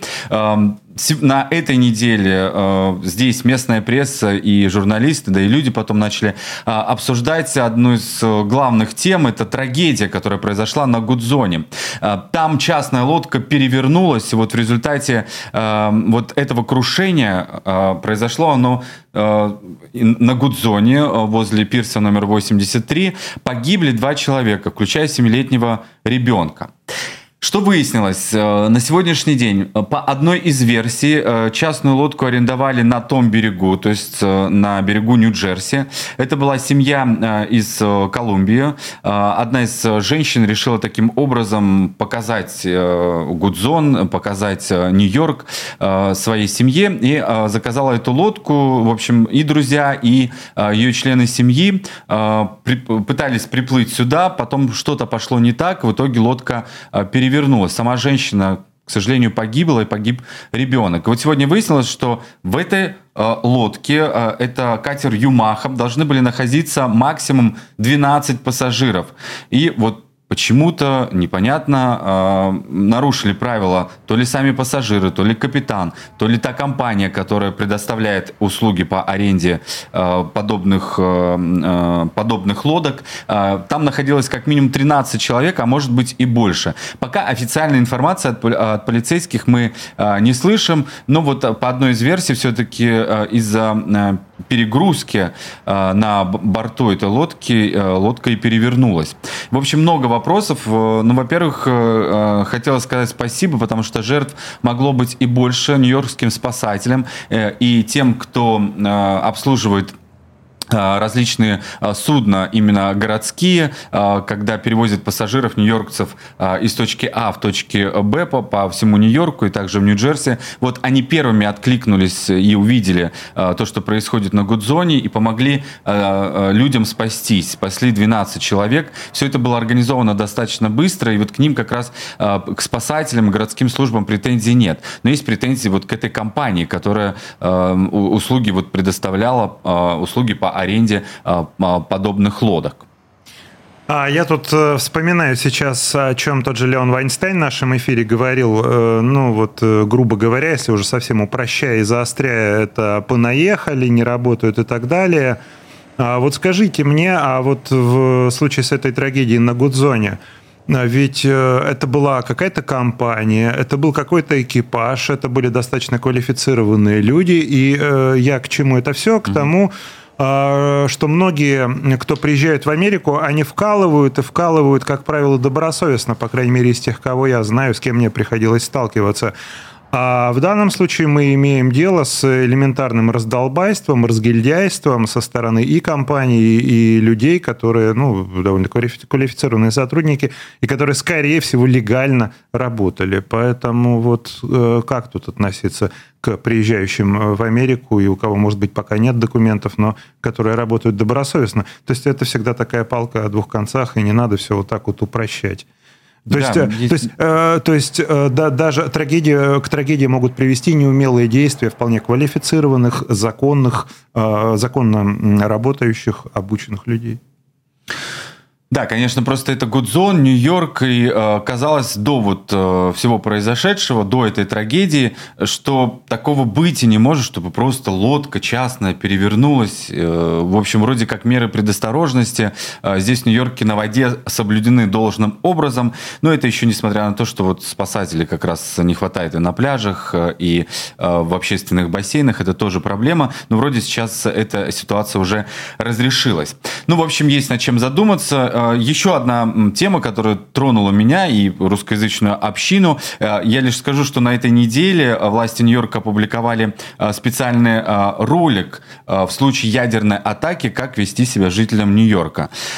Все даже напугались. Не знаю, зачем это сделал департамент по чрезвычайным ситуациям Нью-Йорка. Там ничего не говорится, просто был опубликован ролик, на котором женщина внятным языком рассказывает о том, что же делать, какие шаги необходимо выполнить в случае ядерной э, атаки, ядерной угрозы.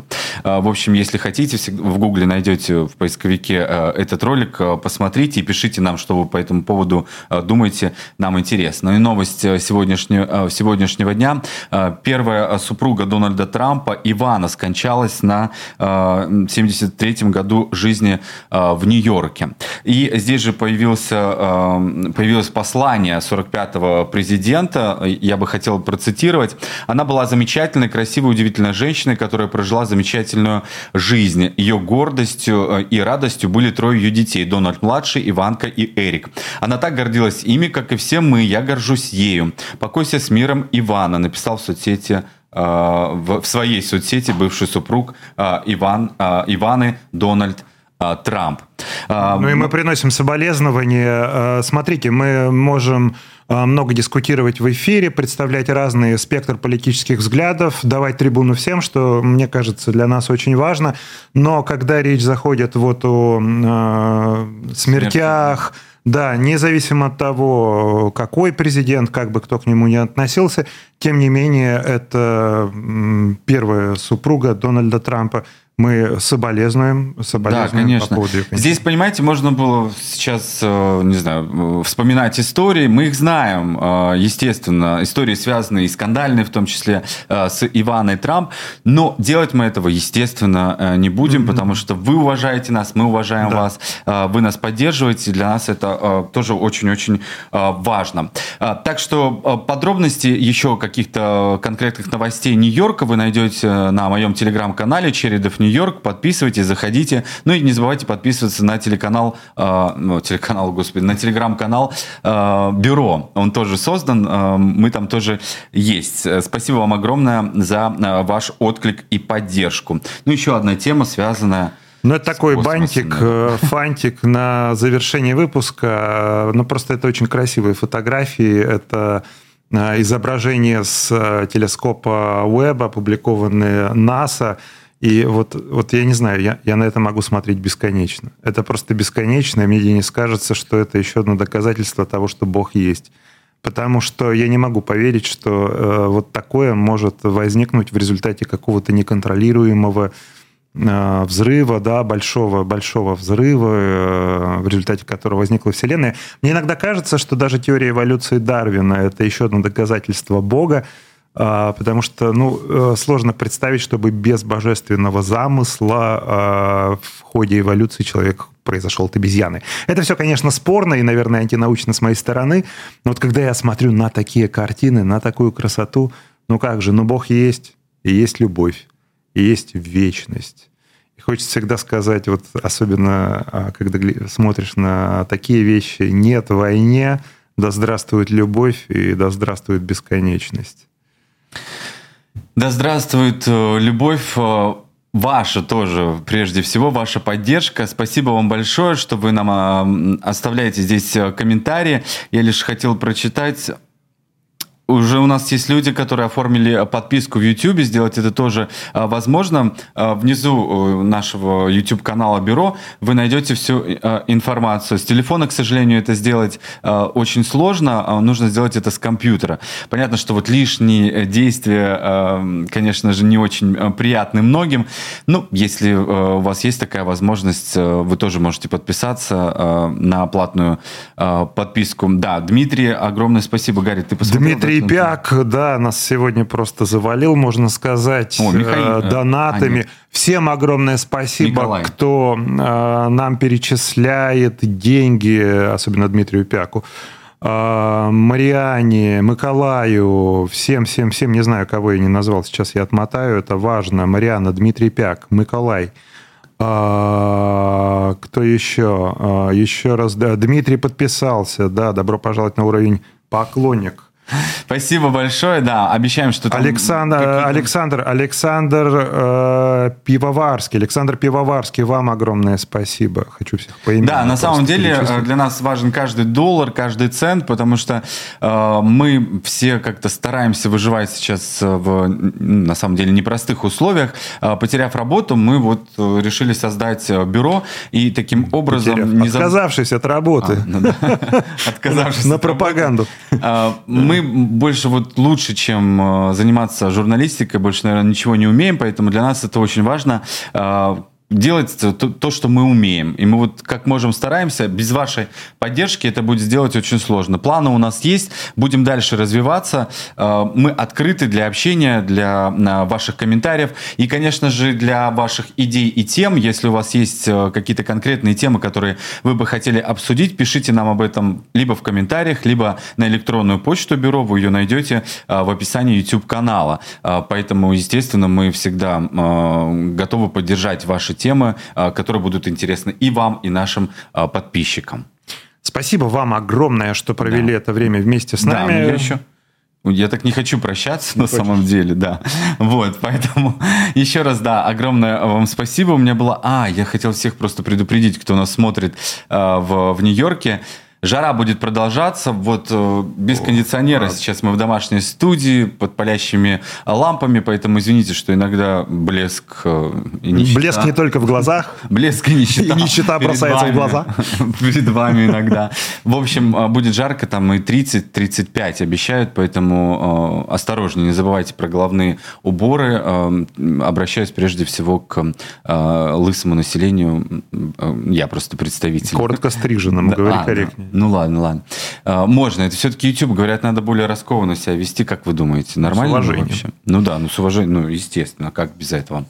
Ну что ж, как обычно, почти два часа мы провели вместе с вами в прямом эфире на YouTube-канале «Бюро». Не забывайте, что эту ссылку можно отправить своим друзьям, близким, знакомым, чтобы они тоже знакомились с главными проблемами Америки, с главными достижениями Америки, да и, в принципе, новостями всего мира. Пишите нам в комментариях, что вам понравилось, а что нет. Мы всегда открыты конструктивной критике, да или просто критике. Какая разница? Главное, чтобы вы были неравнодушными. И вот это как раз и спасет мир. Опять я вспомнил те самые снимки, которые комментировал Гарри сегодня вот уже в конце выпуска. Да, на это можно смотреть бесконечно. Ну и не забываем про Etivinet, платформу, где также можно смотреть и выпуски бюро, и отдельно выложенные интервью, допустим, с такими звездами, как Оля Полякова. Можно смотреть специальные репортажи Дениса Чередова. Их можно смотреть также бесконечно, как любоваться. Ой, ну все, так, мы прощаемся. Телескопа Webb. Люди вон уходят, все, мы всем надоели. Ну, уже на, на самом деле почти десять часов, девять сорок три.